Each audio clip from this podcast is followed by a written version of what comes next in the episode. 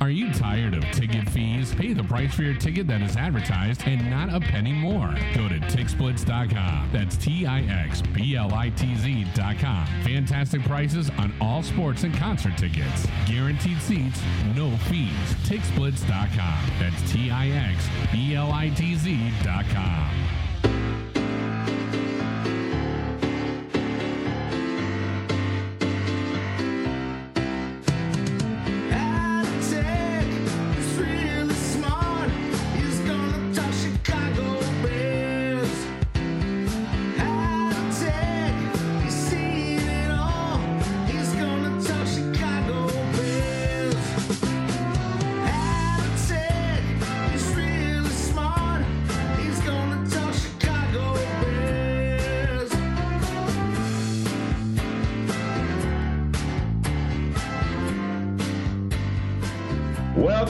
Welcome, everybody, back to another episode of Halatek Hall. Good evening, Mr. Halatek. How are you, sir?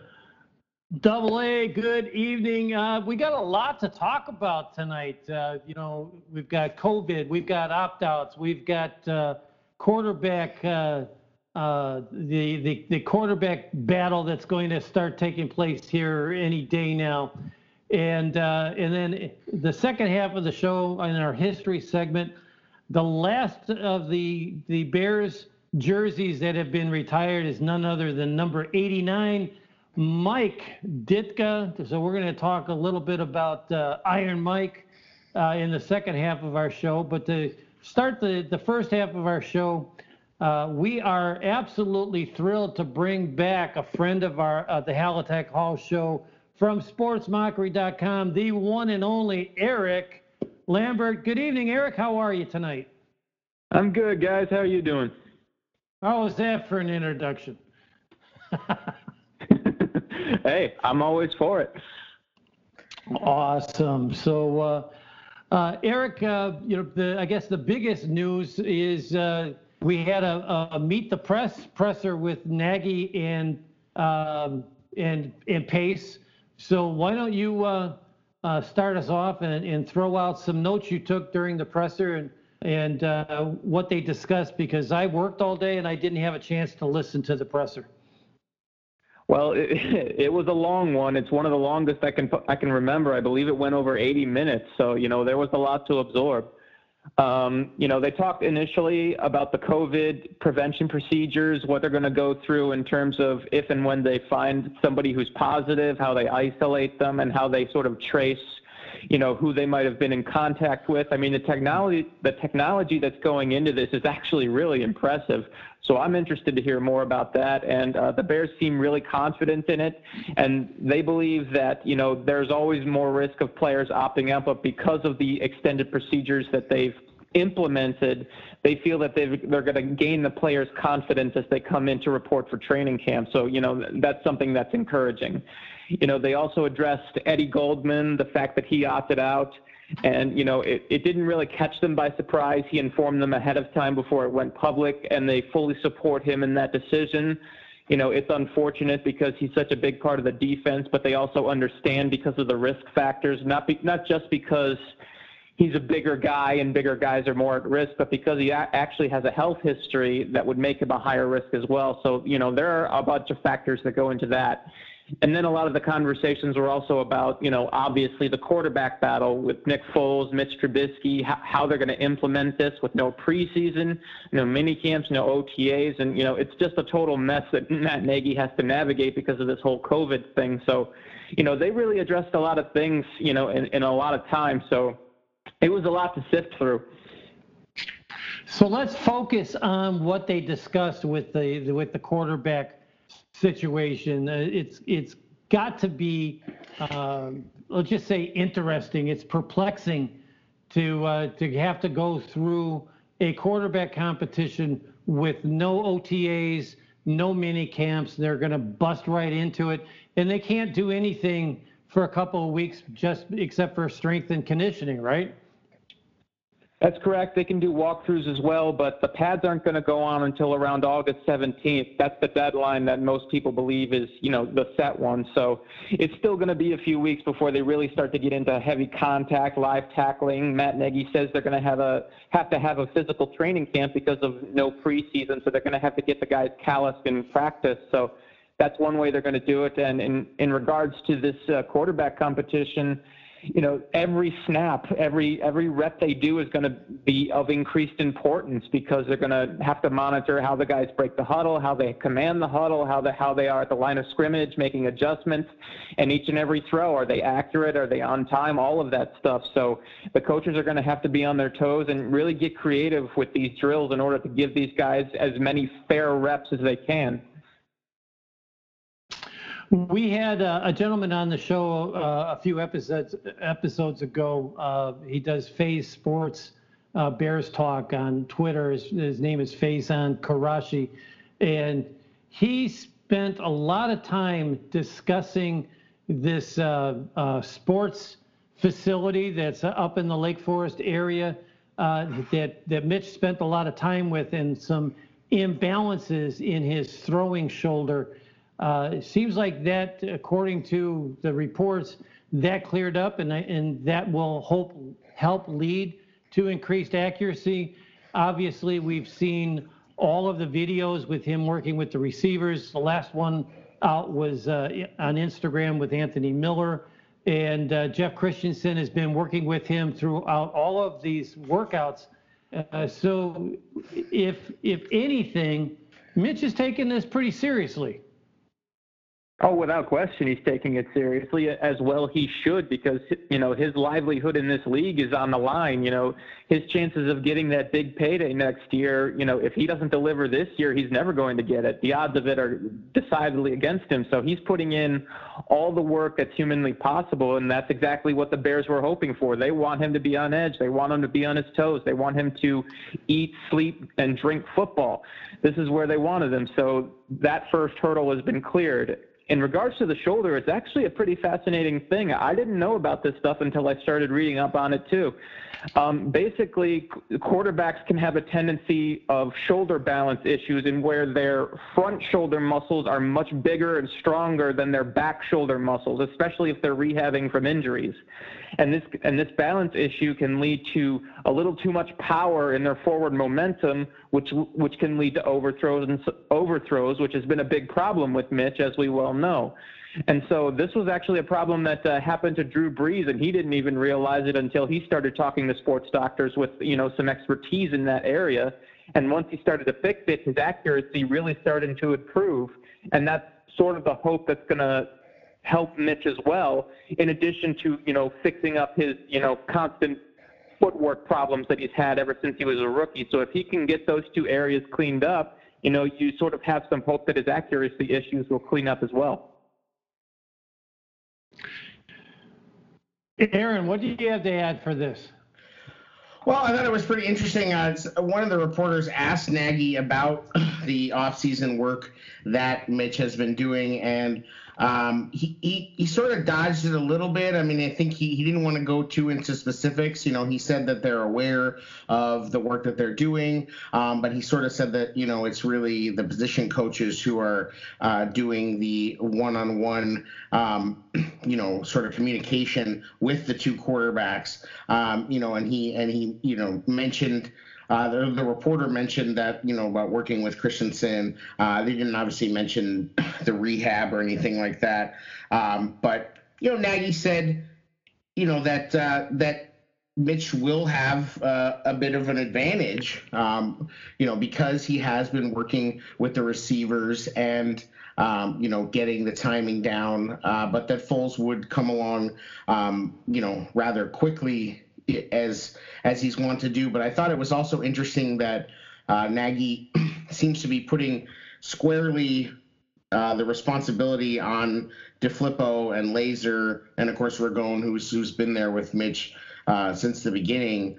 Um, you know, to sort of get this this in place and kind of figure out what the you know what the the competition or the the stakes or the different plays or the things that they're going to install to judge these guys on um, is is going to be. so you know, I, I think it remains to be seen what the value of working with Christensen will be, but you know, it's certainly no doubt that. Um, you know that, that Mitch is working hard, and, and that's never been an issue um, as far as I'm concerned. But but Erik, you had an article uh, this past week um, that contained, I thought, some pretty kind of damning uh, stuff on Mitch, where um, you know one of the one of the defensive coaches that uh, that goes against him, you know, said he doesn't see any elite traits and doesn't or Trubisky doesn't have a great arm, you know, and he and basically that Mitch doesn't have any sort of X-Man ability. Uh, can you talk a little bit about that article?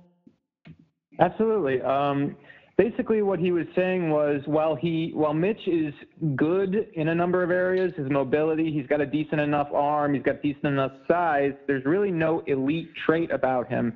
And the one thing that really stuck out to the defensive coach was how easy Mitch could be at times to fool with, you know, disguised coverages, delayed blitzes, all that sort of stuff. He said that they fooled him actually a couple of times in the game they played against him. And this has been something that people have really been on Mitch about his inability to, you know, identify at the line of scrimmage and adjust. Too many times he's been caught off guard. He's held the ball and he's ended up getting sacked or, you know, throwing an interception in some really bad spots because he didn't see the field properly. And so, you know, when a defensive coach who's going against him says something like that, there's really no way you can argue it because he's just giving you the matter of fact stuff. You know, there's no bias involved. And that's what really is concerning because you have the hope that Mitch is sort of trying to, you know, come along and figure that sort of stuff out. But the fact that he, he went through his third year and they're saying that sort of stuff about him, you start to wonder, is he ever going to figure it out? And so when you hear stuff like that, it's no wonder the Bears went out and got Foles, who has a history of being able to read defenses well and sort of, you know, adjust to where he needs to go with the football, even though sometimes, you know, his lack of mobility and stuff can get him in trouble.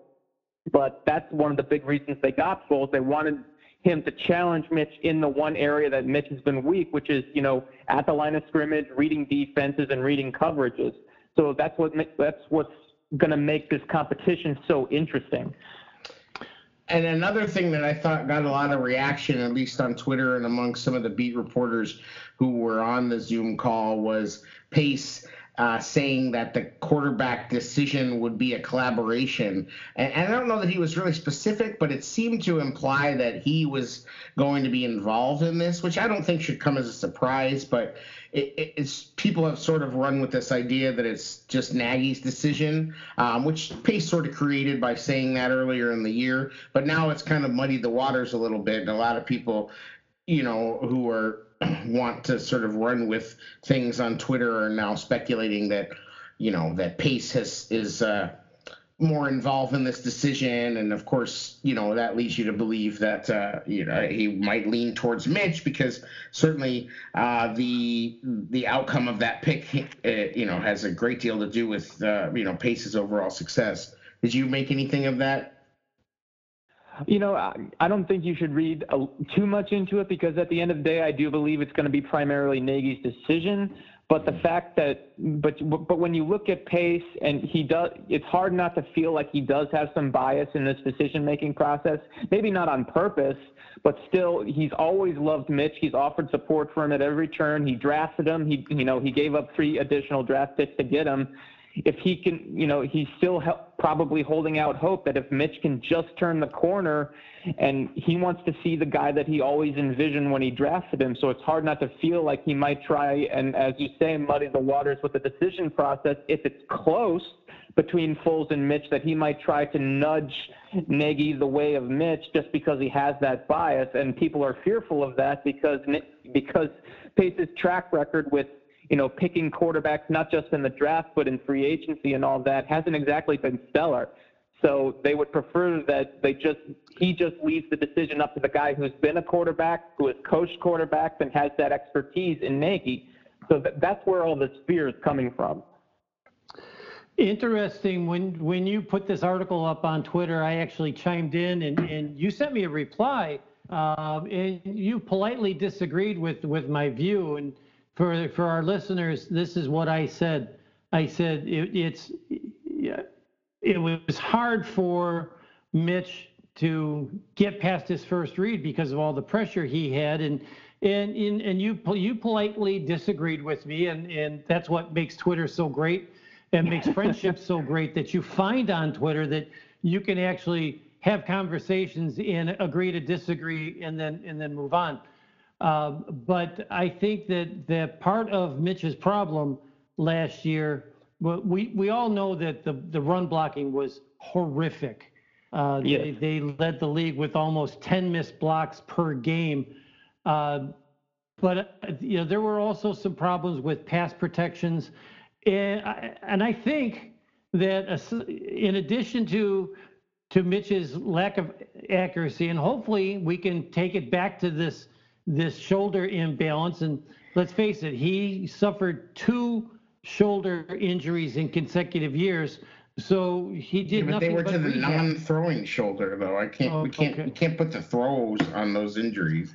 Yes, you can, because if he's mm-hmm. in pain, if he's in pain, and, and that's what a lot of people said, if he's in pain, it's hard to concentrate, even though your, your throwing shoulder is, at least last year, was the one that wasn't affected.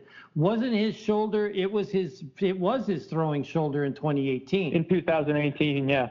Yeah, so, uh, you know, obviously the, the, the defensive coach is unnamed in, in this article, and, and I, I don't know if that was out of respect or if it was an anonymous tip, but, you know, I, I will go back to what I said earlier. Uh, I think, and, and I didn't say this in my reply to you on Twitter, Erik, but I think that, that Mitch uh, suffered a huge lack of confidence last year because of the situations that happened with the lack of, of blocking, not only in the run game, but let's even go back to one of his best games last year, which was the game in Washington. He threw an interception in the red zone. Uh, and that interception was caused specifically by Kyle Long being in his lap when he released the ball. That's how little time he had. And it was a three step drop. And, and Kyle Long was in his lap because he, he just got bowled over by the defender. So, you know, it's kind of like, you know, the, the cart before the horse or vice versa. Did this lack of confidence create the problems last year? And he literally saw things that he he thought he saw things that really weren't there, which was what caused him to hold on to the ball. Listen, I, I'm not going to, you know, make excuses for the offensive line. They weren't good last year. Their run blocking was absolutely awful and well deserving of the criticism it got. But I saw a lot of instances where they actually put up decent protection, and in those instances, Mitch had a bad tendency to either to either miss his target or get there too late, which has been a consistent problem, or he held on to the ball too long and started to move around to see if he could find, you know, a guy that he should have found earlier on. So, you know, it's one of those things where it was sort of both parties, you know, simultaneously making their own mistakes. But I do believe the offensive line's pass protection while not great at all, was better than it's you know been you know criticized for. That being said, you know I do believe Mitch suffered from confidence issues last year, and I think it started even before the Washington game. I I think it started with the Green Bay game. I think he went into that game with high expectations, like this is my second year in the offense. You know, I beat this team at Soldier Field last year. You know, this is going to be our year. And then he puts up three points and has a horrible game, and that, that really set the tone for the season. I don't think he really ever truly recovered from that game because that, that really was a confidence shaker. So, you know, I think that just, that just sort of it, it took him a while to sort of get out of that funk. I think he started to sort of, sort of come out of it a little later in the season against Dallas, against Detroit on Thanksgiving. He started to play better and he started to play with more confidence. But you, know that first half of the season, it was rough. He, he he wasn't playing aggressive. He wasn't playing like the guy we saw last the, the season before that. So you know, I absolutely agree with you that there were confidence issues there, and it affected his entire play. Absolutely.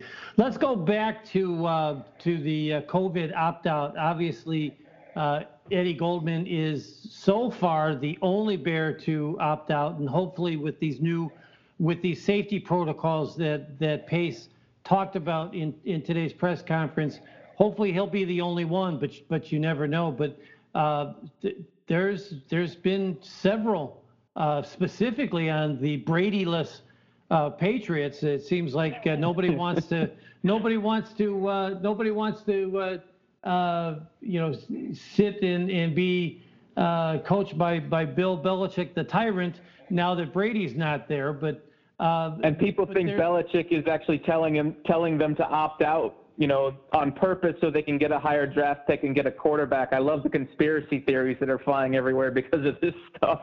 Yeah. There's, but there's what been some 20 uh, NFL players that have opted out so far. Give or take, yeah, that sounds about right. And it's probably going to go up before the deadline, which is now August 5th, but I think that's going to get extended further until the deal's actually signed. They're getting close, but it, it still hasn't been signed yet. Well, what's So interesting too, and you mentioned this, Erik, but that it is uh, seems to be a, a theme that it is the larger players who are opting out, and you know, of course, it's been reported that they are uh, at higher risk. Um, you know, uh, I think one of the bigger ones uh, was uh, Nate Solder of the Giants, and certainly he has a a child that had cancer and a, and a newborn and other extenuating circumstances, but it does seem to be a, a, a theme so far that a lot of these players are the the defensive linemen, offensive linemen. Um, what do you make of, of that? You know, that's that's being talked about. You know, with the, the larger players being more susceptible or higher risk or whatnot. Well, most people think it's because of previous medical issues and whether or not they had children recently, and those are factors. Don't don't get that twisted. They're they are definitely weighing in those decisions. But also, you have to remember, offensive and defensive linemen are going to have by far the most physical contact between each Right. other during the season, and obviously, physical contact can lead to you know spreading of a virus like COVID. So obviously, that you know makes you even more nervous about going through something like that and then you throw the medical issues the babies and all that on top of it yeah you know you, you start to you know second guess really should i be doing this? So that that's probably the biggest reason a lot of these offensive and defensive linemen are doing this because they don't really trust that even even with the preventive procedures there's still when we're going to be you know banging against each other constantly and be in physical contact like that the odds of you know contracting the virus that might have been missed is still there. So, you know, that's what's making a lot of these guys so nervous. Have you heard anything about what these face masks are going to be? Because Andre Tucker talked about on the call briefly uh, on the Zoom call today that there would be face masks, but they'd be optional and that they could not be mandated, but they are going to have some sort of shield. Um, have you seen? I know that there was like a, some pictures circulated of some concepts, but have you have you heard anything else about what these actually might be?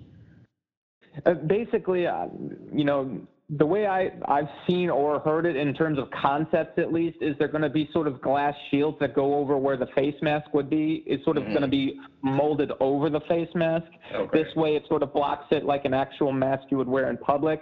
Right. Now, it, it is optional, but the Bears have made sure to tell to really urge players to consider wearing them because it will help, you know, in the preventative procedure of not contracting the virus because, you know, masks decrease the, the likelihood of contracting it through the air or, you know, in close proximity to other people by 70%. So, you know, it matters. And Right. when you're huffing and puffing, you know, constantly running around and heavy, heavy breathing, you know, those odds go up because, you know, you're, you're giving out so much air. So obviously the face masks would help in that regard. So this is why you, you can't really mandate it because you can't force guys to, to wear something they don't want to wear, but they're going to urge guys to really, really consider it because it will help them. Yeah, I think they've talked about I've that seen- in, in hockey too. We'll have to see if anybody wears it in hockey, but I've heard people pretty doubtful that hockey players would wear uh, a full face mask. I've So seen guys, some are, guys are pictures. just different, different in hockey. Yeah, Yeah, that's that's true. I've seen some pictures where it looks like you know you you have the the, the face shields that for that cover the eyes um, that uh, a lot of players are, are wearing now, and then there's a, like a second shield uh, that goes. I don't know if it's on the outside or the inside of the face mask. Uh, and there's like even some models that even have some ventilation to allow for easier breathing, but still restricts a lot of the moisture coming, you know, from from the outside. So it'll be interesting to see what happens. we've got uh, we've got Eddie Goldman on the opt-out list. We now have two players uh, on the uh, the reserve COVID list. Uh, the first one was uh, uh, rookie running Artavis back Pierce. Arta- yeah, Artavis Pierce, and then earlier today, uh, Eric Saubert was also put on that list. So, uh, the question I have for you, Erik, uh, with those two players on the reserve COVID list, do are they now off of the the roster to get to 80? I would believe, I believe- that they would be. Yes, I believe they do count against the uh, 80. So there's only a few more moves that the Bears have to make. Uh, I think they are now quarantined basically for about two weeks, and then they're going to have to get two negative tests in regards to the COVID thing in order to be able to resume activities with the team. So with Goldman, Saubert, and Pierce out, um, I believe that we'd already counted Pierce. Um, I think they only have two or three moves left to get to 80, but the big move uh, happened earlier in the week when they uh, they were able to trade uh, a, a former tight end uh, um, that uh, we love to talk about on this show, uh, but none other than Adam Shaheen and, and Erik. I got to tell you, uh, everybody in the world knew that Adam Adam Shaheen was not going to make this roster. For them to even get a seventh round and hopefully it'll be a conditional sixth round pick, I think was uh, a hell of a job by Pace. I agree. You know, you know, under the circumstances, Pace accepted the fact that Shaheen was a bust. You know, keep in mind he traded back twice before drafting Shaheen, so it wasn't like he, you know, moved up to get him. While you still missed under the circumstances to get, you know, a pick back for him, even now, considering the fact what people have seen with the injuries and the lack of production is actually pretty impressive. It must have been one heck of a sales job. So, you know, to get something back for him is definitely is definitely helpful, and it's going to sort of add to their coffers in the 2021 draft. And if they do end up with that pick. I believe if they get their compensatory picks, that'll push them to 10. So, you know, they're going to have plenty of flexibility next year. Now, is that, do you know what the condition is? Is it just that he makes the roster for the for the Dolphins, or is there more to it? Well, you know, obviously making the roster is going to be one of the conditions. The uh-huh. question is, is there an additional condition, like you know, uh-huh. a certain amount of production, a certain amount of games played? There's just not not a lot known about those mm-hmm. conditions, and we probably won't learn them until the end of the season. So unfortunately, we're kind of in the dark on that. Well, the Dolphins are pretty thin at tight end, so they've already got him as third on their depth chart. Because really, after Gesicki, they really don't have anybody uh, of note. So he, I, I think he has a decent chance of making the roster if he just stays healthy, which is a big if. Yeah. Um, but for sure, I thought it was you know good. And and shout out to Clancy Barone for um, I, what I have to assume had to have been a, a, an acting job, saying that he had a, a, a plan for Shaheen in the offense. Um, you know, it just goes to show you that those first uh, press conferences where you know Pace says, uh, you know, Mitch is our quarterback and this, that, and the other. It's like everything at that point is just all smoke and mirrors, and they're trying to you know make all their players seem as valuable as possible and. You know, and, people always want the the pace to like throw people under the bus or Nagy to say this or that, and it's like it's not going to happen. There, there's no there's no competitive uh, advantage to that, you know. So, um, I mean, yeah, you know, uh, unfortunately, a bad pick, um, but at least he's gone, and we don't have to think about him a- anymore uh, and watch him fall down and get hurt, and uh, you know, th- no more baby Gronks uh, allowed on our on our team. Oh God. We, we, we better never hear the phrase baby Gronk ever uh, coming coming out of of anybody in the press or, or, or Bears Twitter. So Yeah. when it comes to you know when it comes to the to the story of tight ends, I guess you could sum it up by saying, and then there were six, because that's there's there's only out of all the the, the hassles that that Bears and Pace had during the preseason, they've got 11 tight ends on their roster. Oh my God, what are they doing? When you consider that uh, that JP Holtz is probably going to make the team uh, by way of being also in the lineup as a fullback. Uh, there's only six tight ends left on the roster, guys, because in addition to Shaheen getting shuffled off to, to Miami, they also cut Ben Braunecker earlier this week. So there's only six tight ends left. So you've got Darion Clark, who I know nothing about. He's a rookie out of University of, of USC, Southern Cal. Course, you got Jimmy Graham, you got Demetrius Harris, you got JP Holtz, you got Cole Kmet, and you got Jesper Horsted. And probably five of those guys make the roster. Right now, I believe I'm, it's going to be about four because I think they're going to need some help at other positions. I could see five with Horsted being the fifth one, but right now I see Harris, I see Graham, I see Kmet, and I see Holtz being the sort of hybrid tight end fullback that they sort of had last year. So that's the way I have it. But I could see them keeping Horsted depending on how the other positions shake out. Well, that was probably my favorite part of the presser today was when Nagy gave Adam Jahns the business um, when he asked about the upgrades at the tight end room, and he said, "Well, yeah, I, I know that you wrote that we had 17, so we got down to three or four for you, so you don't have to write that anymore about us." And Jahns looked like he wanted to, to turn his camera off after that. I heard him just talk about it on his podcast. Yeah. And, was, and I'll tell you what, that criticism was well deserved. yeah, well, but well, we've seen yeah. this is the way that Nagy and Pace. I mean, they when they, you know, we've seen this is the way they do it. I mean, if they have needed a position, it's like you know, put out a casting call basically for for yeah. anybody and everybody, and and you know, I mean, you could criticize it if you want, but. It, at least they know what they need. And, and I would say that that's probably the best part about this past draft was that it seemed like everything, all of the Bears people were and fans and Twitter and everything were saying that the Bears needed. It seemed like Nagy and Pace knew that, and they went out and got all those things.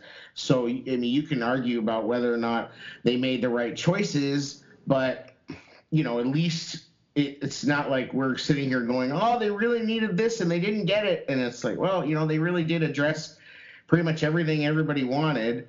Um, so, you know, we'll just have to see if it works out. And that's usually how it goes. You know, the, right. the worst thing is if a team, you know, didn't address a certain thing, you can point to the Packers not getting a wide receiver for Aaron Rodgers, which they didn't. And now you see Devin Funchess, the guy they picked up in free agency, opt out and now you know you're looking even more like idiots for not at least grabbing a receiver later on in the draft. It's one of those things, and that's one thing I've definitely always appreciated about Pace. He always tries to cover all his bases every offseason. Did I get everything? Did I did I address everything I possibly could with the resources I had? And he usually does. He never leaves any stone unturned in regards to trying to upgrade his roster.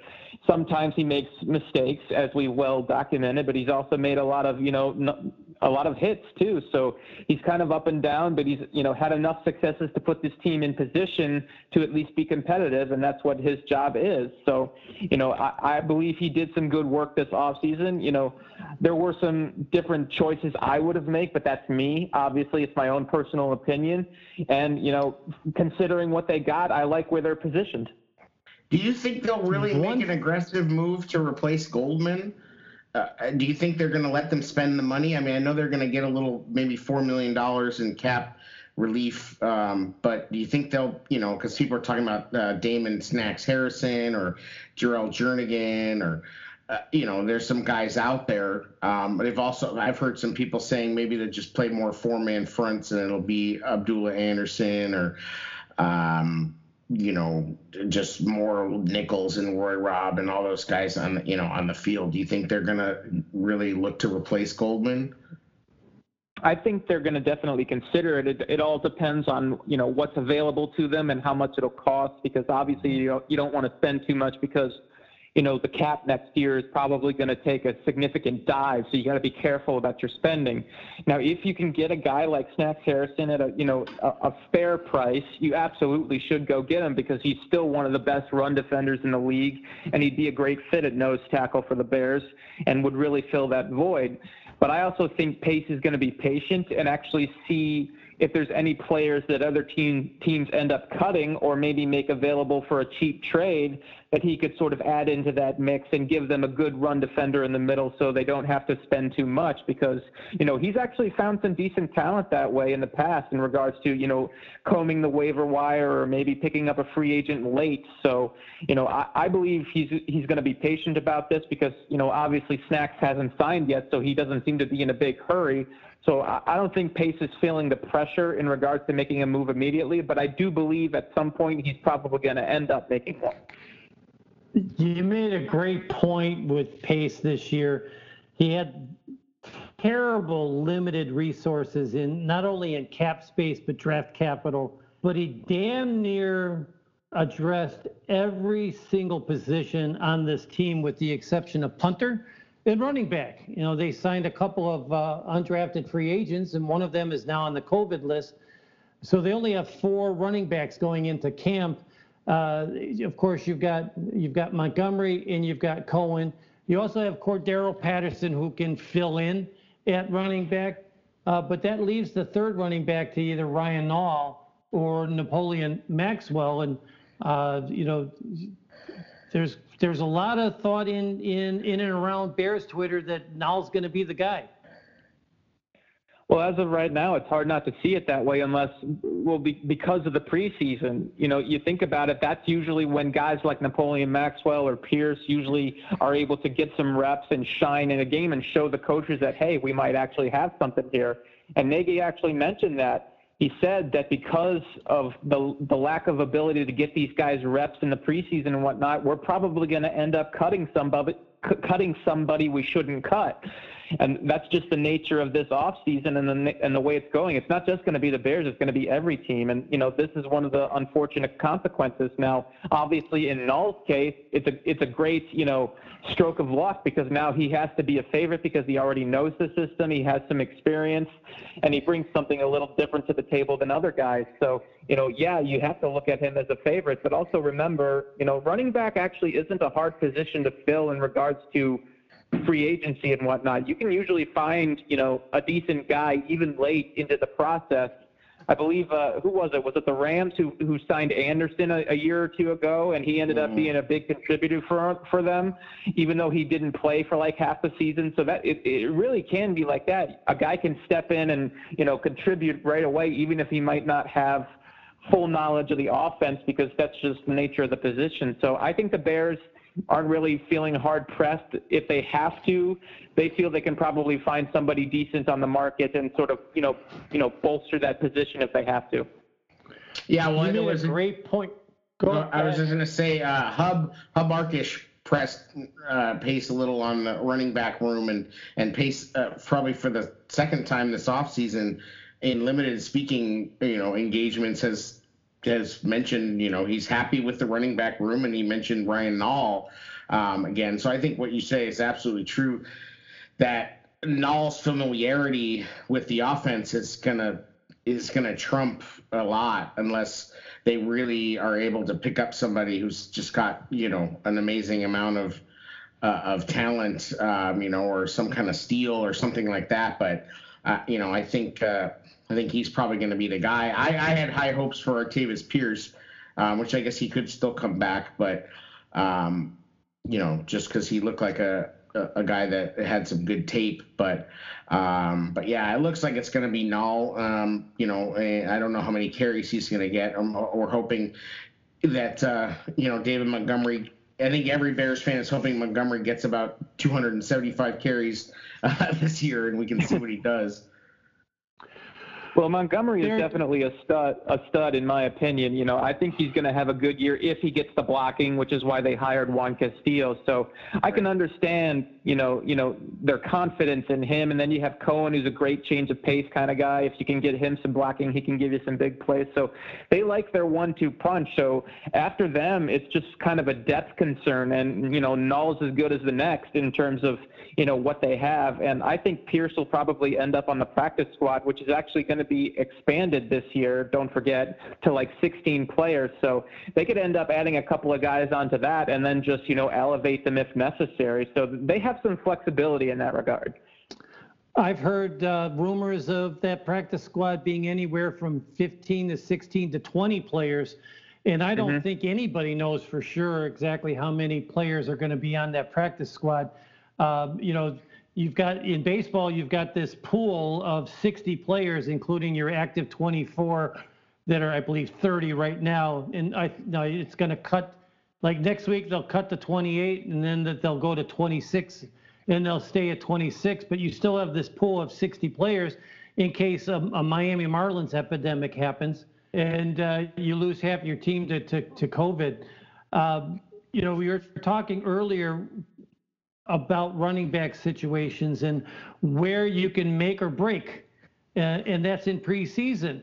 So, in Erik, I, I don't know how old you are. I don't know how long you've been covering the Bears, and I know Aaron.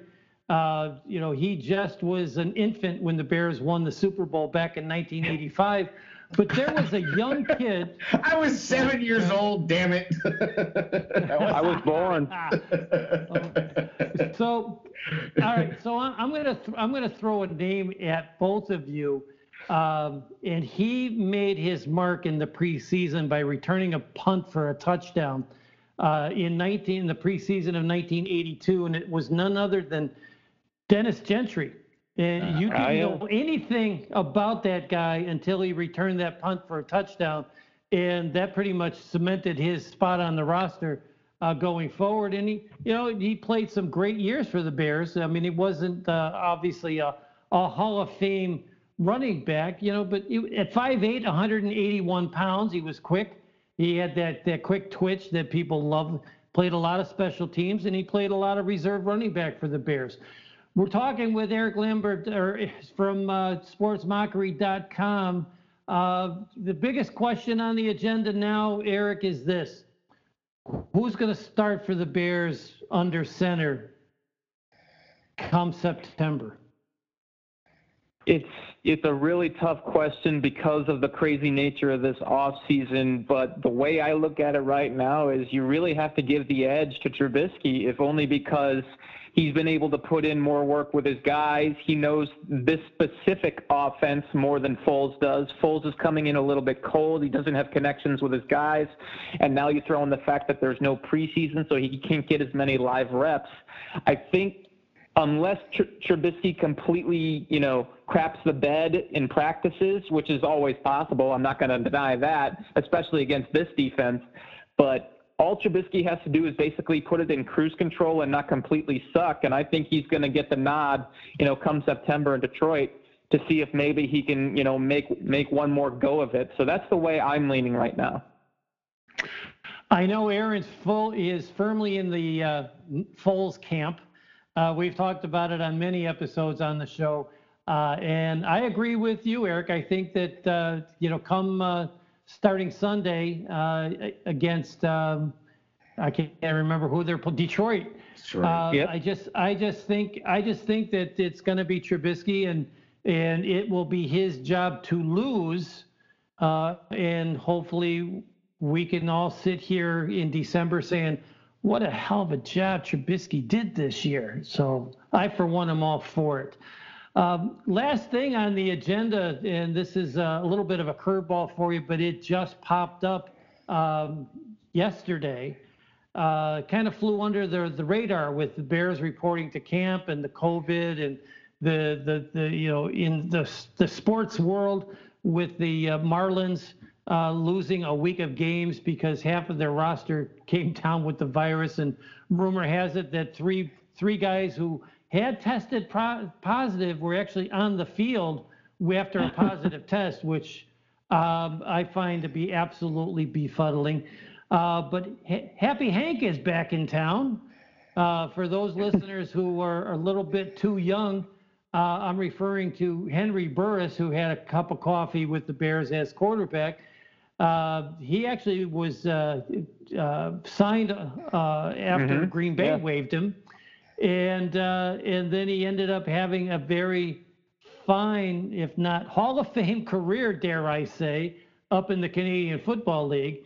Uh, but uh, not not only not only uh, Happy Hank Henry Burris, but uh, former Bears player John Timu uh, were have landed diversity coaching positions with the Bears organization. I think it's a great move.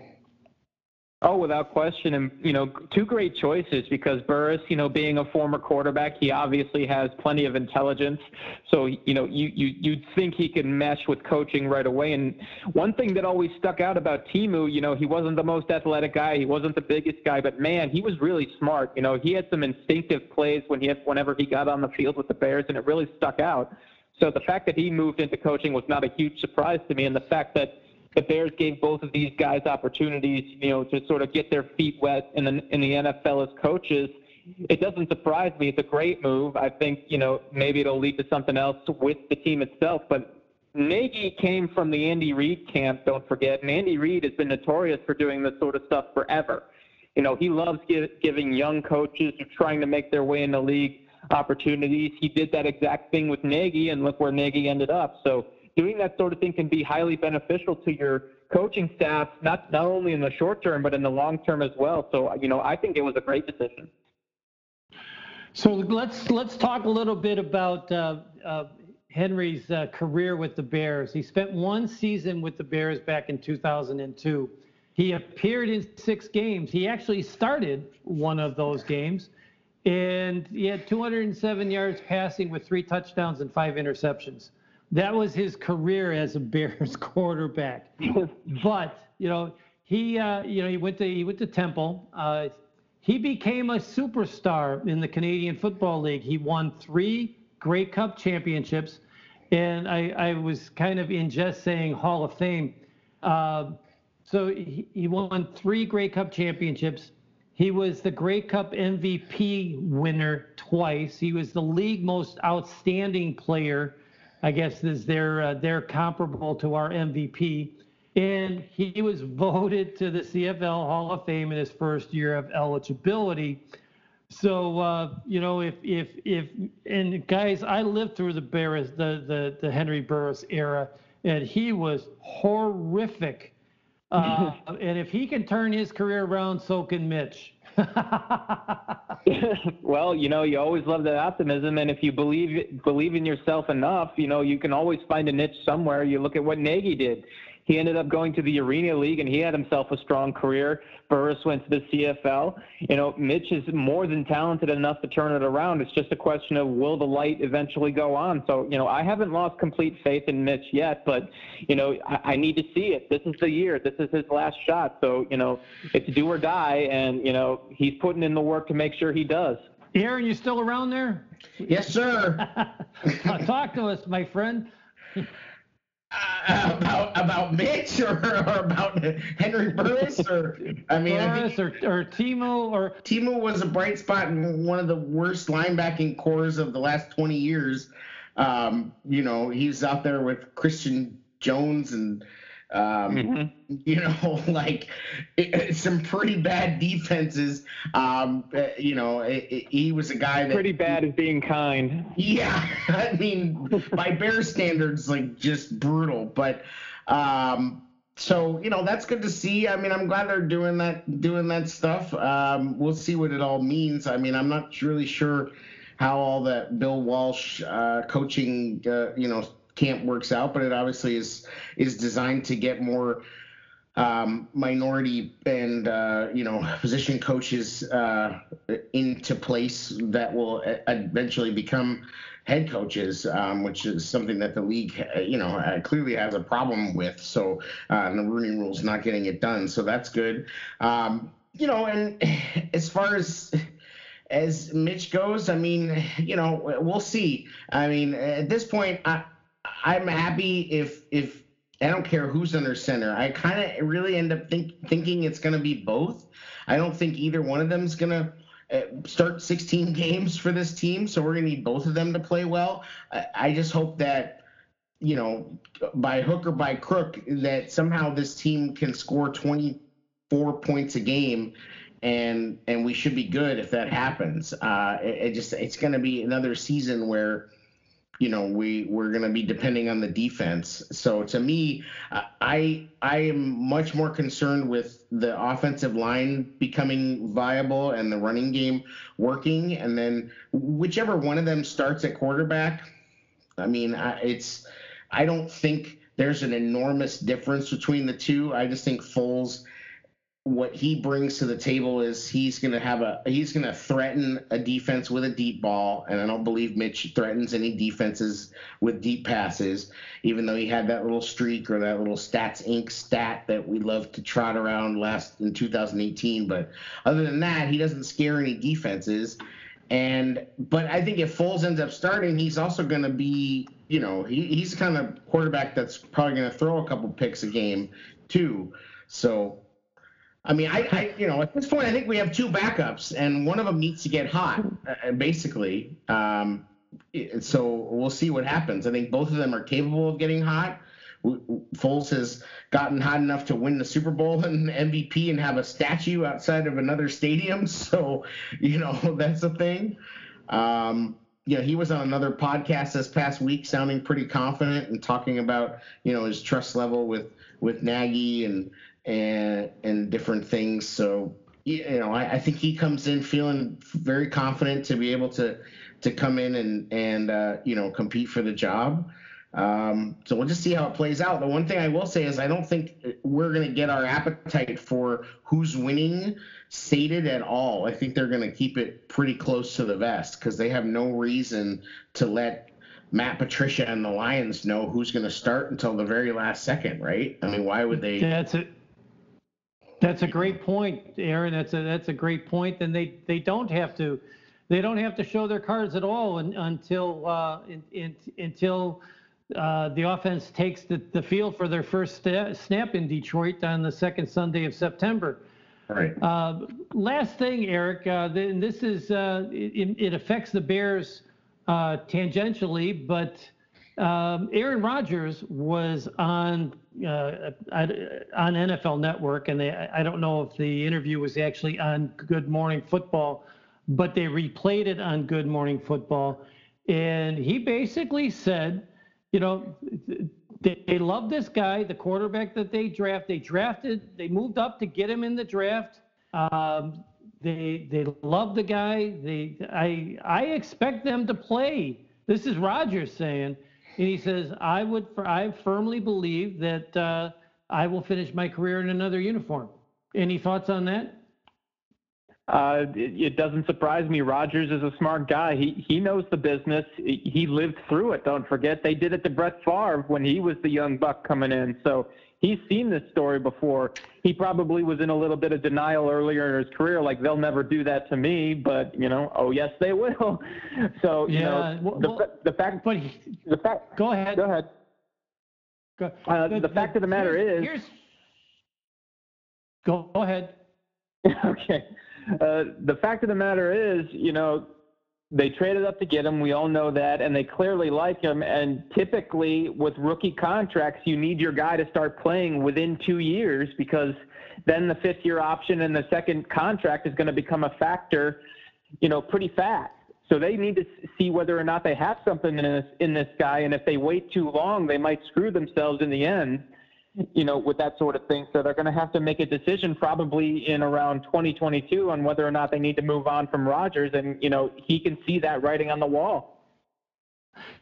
Here's where there's a big difference between the Favre Rodgers transition and the Aaron Rodgers transition to their new guy is Green Bay didn't did they he, they didn't move up in the draft to get him. Rodgers, you know, there was a lot of talk that that Aaron Rodgers was going to be the first overall pick that ended ended up being Alex Smith to the San Francisco 49ers uh, and he, he fell. And the only reason they they drafted him because a he was there and b Brett Favre himself kind of uh, you know made it a necessity because you know for several years I don't know if I'm going to come back I mean, there there were two or three or four years where Favre was. I don't know if I'm going to. I don't know. And he basically, you know, held held Green Bay for ransom while he decided whether or not he was going to come back to the team until they finally just said, enough's enough, it's time to move on. And uh, of course, you know, the last pass he ever threw in a Green Bay uniform got intercepted. and then, you know, that was the uh, 2007 NFC championship game against the Giants. And and they, he threw an interception in overtime. New, the Giants came down and scored, and that was the end of his career in Green Bay.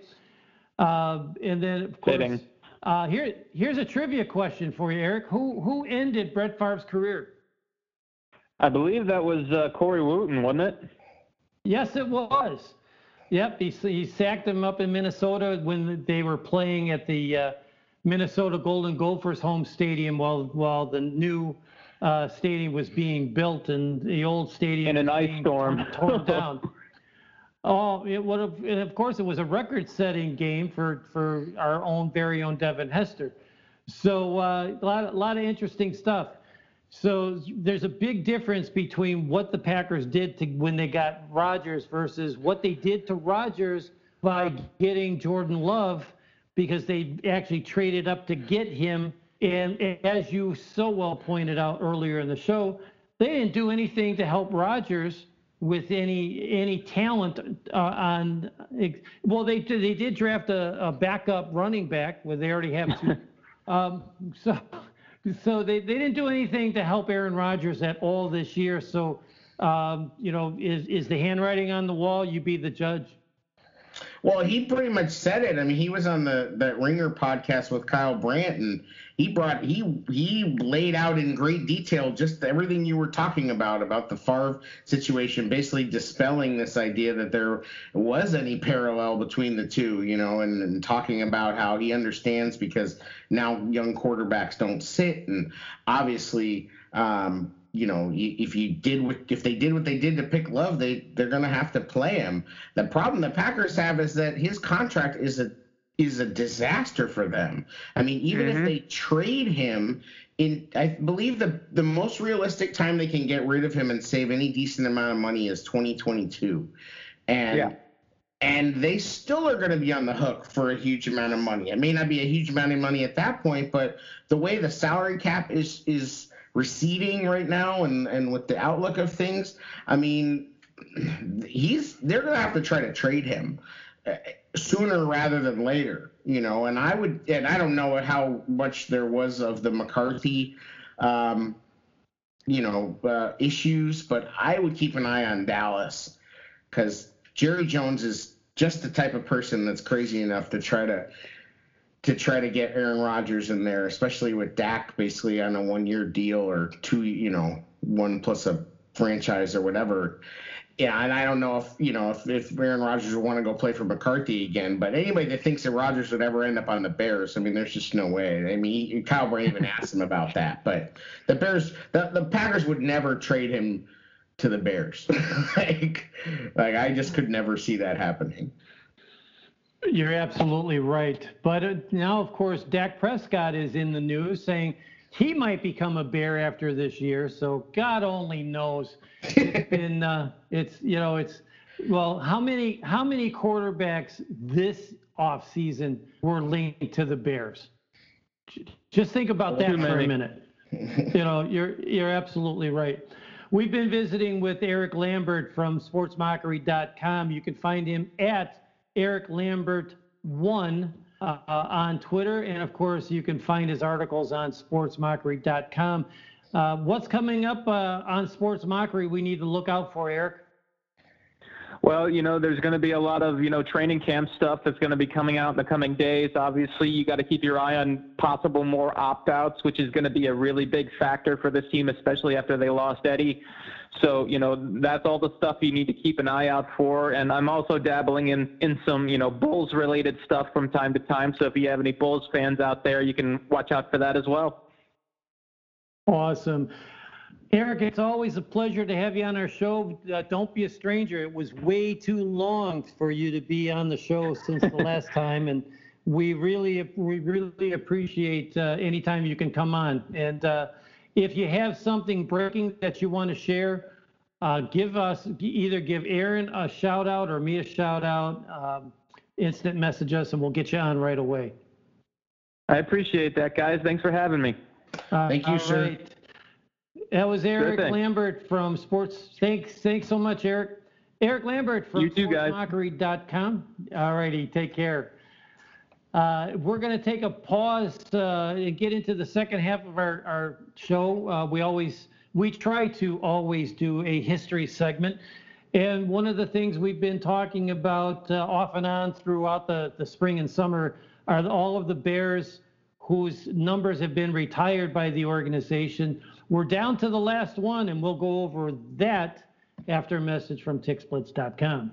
I just heard my favorite band is in town. I'd love to get good seats, but everywhere I've looked, the ticket sites have crazy service fees. Haven't you heard of TixBlitz? Who? TixBlitz. They don't gouge you with crazy fees. The price they advertise is the price you pay, plus a small delivery fee. Never pay service fees again. Go to TIXBLITZ.com today. TixBlitz.com. Guaranteed seats, low prices. That's TixBlitz.com. Every ticket, every venue, everywhere. TixBlitz.com. Yes, you can still buy tickets. Uh, in fact, uh, as far as concerts, uh, this just came through. Boz Skaggs uh, just uh, rearranged his schedule, and, and all of his concerts that were scheduled in 2020 have been rescheduled for 2021. Uh, more and more tickets will become available as the sporting events open up. Uh, to give you an example, the Chicago Bears canceled all of the season tickets, uh, and they're going to only be doing single game tickets. They are going to uh, open it up only to um, uh, PSL ticket holders uh, get first priority, then season ticket holders gets second priority.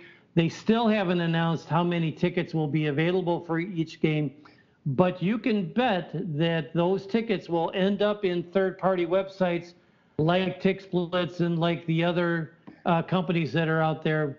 Uh, but don't waste your money with service fees uh, and save some money in addition to no service fees by using Tailgate, T A I L G A T E, all caps, and save 5% on any tickets at TixBlitz.com.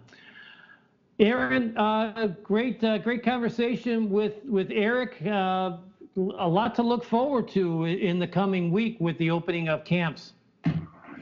Yeah, I mean, it sounds like the Bears have got got things together. Um, I think we've we've come a long way from uh, where we were wondering and sort of uh, you know uh, full of conjecture and worry about whether uh, things were going to come together and and you know it seems like they are. Um, the, the the most of the press, or at least a third of that, to maybe more, was the uh, the point person for all the protocols, uh, Andre Tucker. So he was he was very good, and they really are, you know, uh, doing some state of the art things with um, contact tracing, and uh, you know, they talked about using this uh, the lab that they're using in Minnesota and uh, different things. So.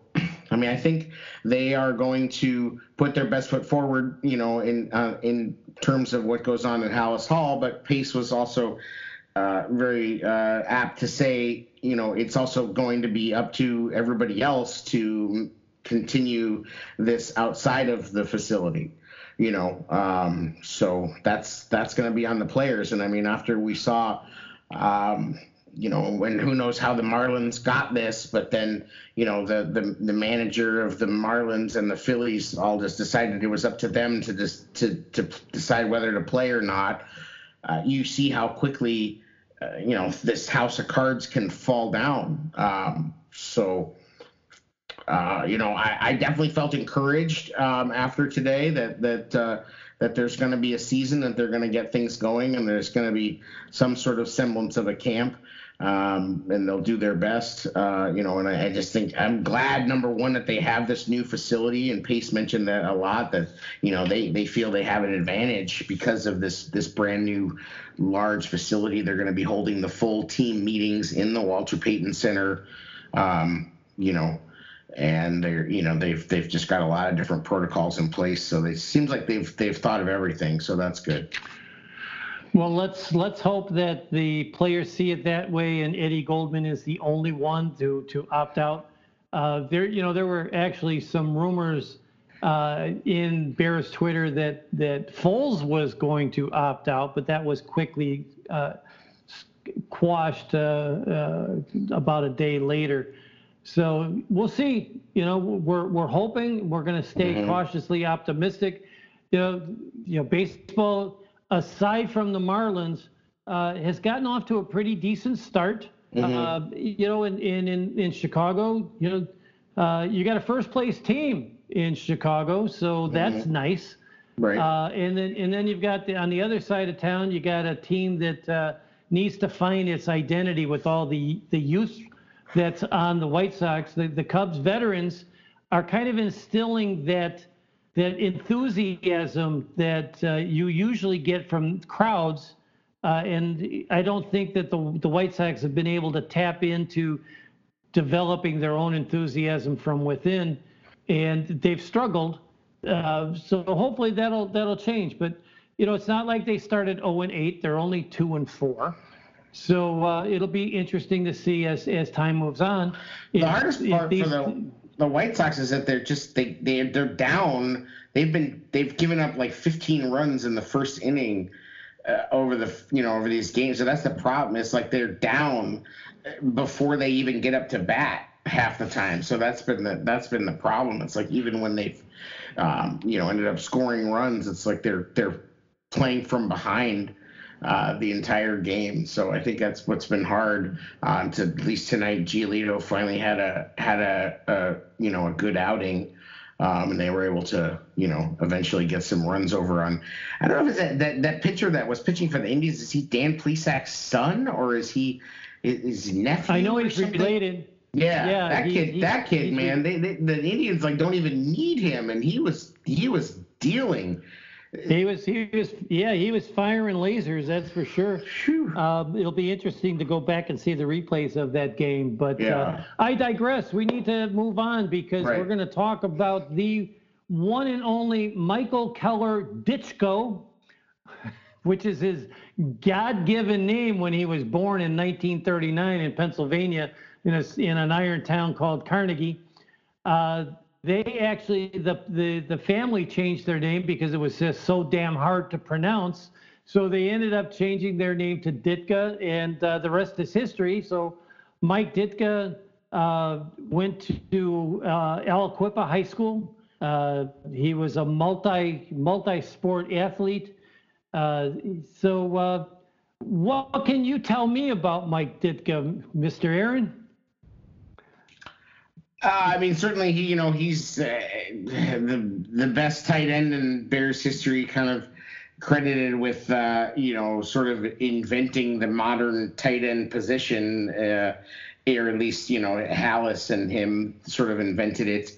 Um, you know, he, he's he's he's a character. You know, he's a larger than life character. I mean, I think uh, that's that's how I remember him. I don't really remember him as a player at all. I remember him as the coach of the '85 Bears, um, and you know, he's he's uh, he's just larger than life. His character is larger than life. You know, everything, um, you know, about the Bears and the SNL sketch is sort of based on that that legend of him. Um, but I think he has a complicated legacy. You know, in terms of you know, there's a lot of people that that didn't. That, that, that were upset with him over, uh, you know, thinking that he kept Walter from scoring in the in the Super Bowl, and you know, supposedly uh, people say that he was the, uh, you know the the winner of the first prop bet because he let Perry score, you know, the touchdown. I mean, so he's got a complicated legacy. I mean, I think uh uh uh his persona is something that Bears fans love, and this caricature of him is something that Bears fans love. But but the person is a little more complicated. But as a player, I mean, he, he has an untouchable legacy. I mean, as a player, he was he was you know uh, amazing. Uh, you know, as a coach and as a you know, as whatever else, it's, it's a little more complicated. Um, but you know, if in terms of being a player, you know, you really can't. He's beyond reproach uh, when it comes to that. You're you're absolutely right.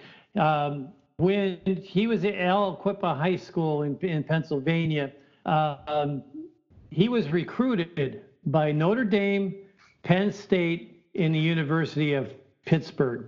And he opted to go to Pitt, and he actually wanted to become a dentist. Uh, but uh, obviously, those plans went awry when he get, became, you know, such a, an amazing player as as a tight end. Uh, he was a three-sport athlete because he also played baseball and basketball while he was at Pitt. Uh, he started all three seasons. He led the team in receiving. In each season, he and get this, he also was the punter on the team, which I'm sure nobody listening to this podcast knew before just now. He was a unanimous first team selection for the college football All American team his senior year, and he was enshrined into the College Football Hall of Fame in 1986. Uh, Pitt retired his number 89 as well as the Bears. So the Bears drafted Ditka. Uh, he was the, the first round draft choice, but he was fifth overall. Uh, he was also drafted by, and this is this is at the beginning of the AFL NFL wars. He was actually uh, drafted by the Houston Oilers. Uh, drafted him eighth overall in the first round of the 1961 draft, but he signed with the Bears uh, because he he he wanted to play in the NFL. There was just no no no ifs, ands, or or buts about it. Uh, he scored 12 touchdowns, which is the most was the most by a Bears rookie up until Gale Sayers came along in 1965. He uh, was named the NFL Rookie of the Year. He played uh, six years for the Bears. Uh, he run he went to the Pro Bowl each year. Obviously, he played uh, on the 1963 championship. So a little little footnote in his career is in each of the last two championships the Bears played in that won was 1963 when he was a player and 1985 when he was a, a head coach for the Bears. Uh, he uh, he was traded to Philadelphia uh, for Jack Concannon uh, because the the uh, he kind of ran into a little riff over money uh, with George Halas. Go figure. And uh, you know the the Bears organization has never lived down the the famous saying that uh, Ditka uh, labeled Halas when he said that uh, well you know Halas throws nickels around like manhole covers, and you know that's a that's a sadly you know that's a, a misnomer that the the Bears still live with today because it's just absolutely not true, and we've seen it time and time again. Uh, he was actually then dealt to Dallas, where so Ditka played the championship for the Bears. He went to Dallas, where he won a Super Bowl as a player. He won a Super Bowl as an assistant coach, and then he came to the Bears in 1982. He had written a letter to George Halas uh, asking him to give him a shot.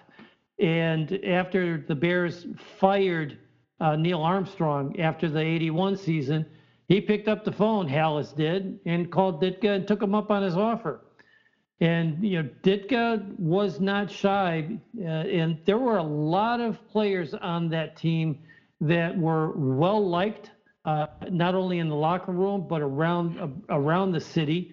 And he literally said, he said this I'm going to make a lot of changes to this team, but I promise you, those that, that stay, if you stick with me, I will get you to the Super Bowl in three years.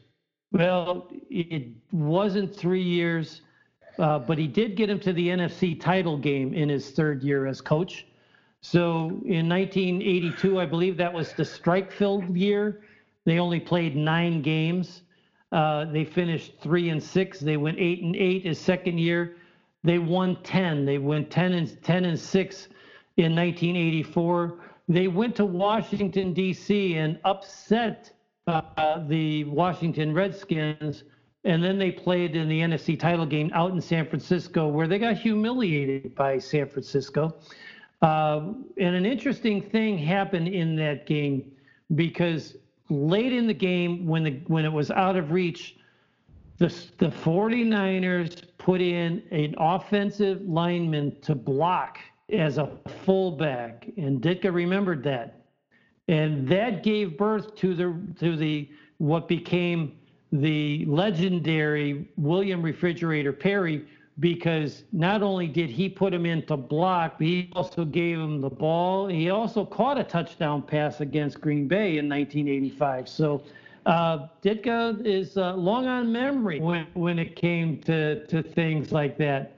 Um, so it was uh, interesting. So let's go over as a player. He was a Super Bowl championship in Super Bowl six. He was an NFL champion in 1963 five-time Pro Bowl uh, in 1961 through 65, all as a member of the Bears. He was a first-team All-Pro 61 through 64, second-team All-Pro in 65 and 66, NFL Rookie of the Year, NFL 75th Anniversary Team, NFL 100th Anniversary Team.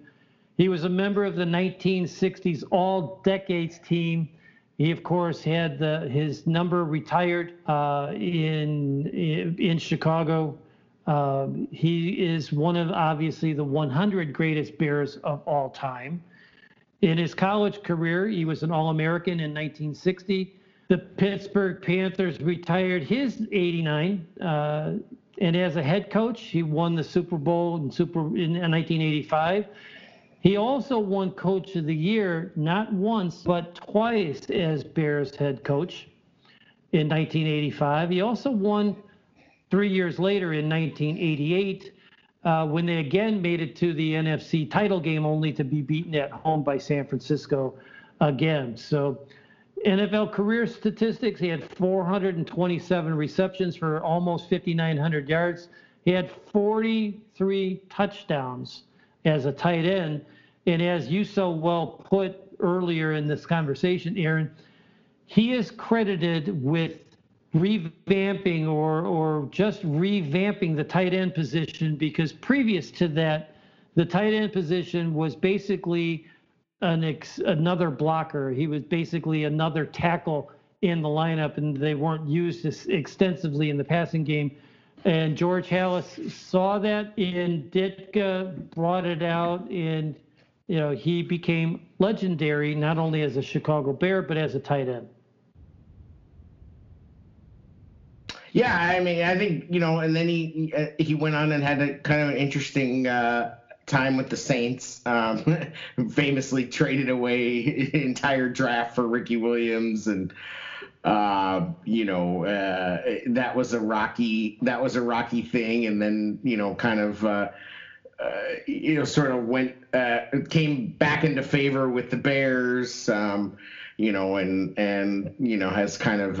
I mean, he's he's he said restaurants in Chicago, and I think I don't I believe all the locations of Ditka's have closed, but. Um, they uh, they you know the one over on Rush was was very popular, and then they opened up a, a couple other locations. So he's been he's been successful. Um, you know, with his uh, business ventures. I mean, what's he about 80 years old right now? Something like that. Yeah. Uh, let's take a look. He was born in 1939, so yeah, he will be uh, 81 on October 18th.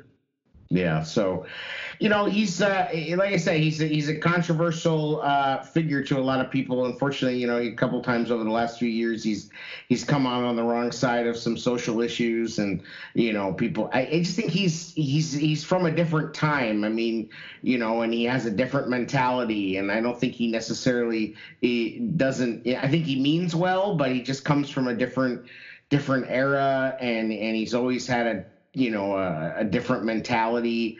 Um, you know but uh, i, I kind of i wish yeah he's the kind of guy that that i wish people would stop forcing him to comment on stuff because i just think you know he's he's at this point he's old and he, it's like you know leave the guy be. You know what i mean? Like let's not let's not uh, set him up you know uh, that's kind of how i feel like this last this last little controversy went was just like what what, what do we got to bug this guy for about this? Like you know you, you know he's not uh, like keeping a tab on on you know all the different issues and and everything. So it's like you know it's it's just unfortunate, you know, when it just becomes another hot button issue for everybody. So I mean, you know, he, he- he's like I said, his he's larger than life. He's almost like Butkus, you know, his his his persona and you know and his his caricature and and everything. It, he's has its own life, and I don't think it'll ever go away. I mean, everybody talk, you know, still talks about what a moment it was for Trubisky to wear the the the sweater and the, the glasses and everything, and you know, and and sort of sort of emulate that, um, you know, Ditka. So you know, it's uh, he's, he's another one of these characters that the Bears have in, in their history, which is just unlike any other team. You know, they have not only are there are there real life heroes, but there there are like superheroes in the in the Bears uh, history. Um, you know, and fictional and non-fictional. So it's uh, it's it's never dull going back and looking at, at all this. Absolutely. And we, we can't we can't sell Ditka short on that trade in 1999 when he traded with the Washington Redskins uh, to to move up to get Ricky Williams. Not only did he trade all of his draft choices in 99, he also gave Washington their first round draft choice in the year 2000. uh, so uh, And then next thing you know, he's on the cover of a magazine with Ricky Williams in a dress. So yeah, a wedding dress. right, a wedding dress. Right. You know, so that was a, uh, those were wild times. it was uh, yeah, it was it was absolutely crazy. Um, Ditka finished his career with uh, I think 106 wins uh, as Bears head coach, which is second only to George Halas. And despite you know you know George Halas coaching in a, you know he coached for 40 years, but he never coached uh, in, in a season more than 14 games, and that was only the last eight years of his coaching career. Uh, because they didn't start the 14 game season until 1961, I believe. Before that, it was 12 games, and before that, it was 11 games. So, uh, and there's only one, I believe there's only one coach that has eclipsed his, his rec, what was his record, and that was Don Shula, who recently died. Uh, you know, Ditka, uh, you know, he, he had three, he had three seasons as the New Orleans coach. He was six and ten, six and 10. Uh, and we won't even talk about that 1999 season. Uh, I believe they only won three games that entire year. So uh, uh, just great. Yeah, three and 13. Um, and of course, last place in the back in the NFC West back in those days. Uh, and Ditka, you know, ironically, for as much uh, of his his ballyhooed success with the Bears, he he only coached in 12 postseason games with Chicago, and he finished with a 500 record of six wins and six losses. Of course, the big year was in 1985 when they went three and 0 and won the Super Bowl.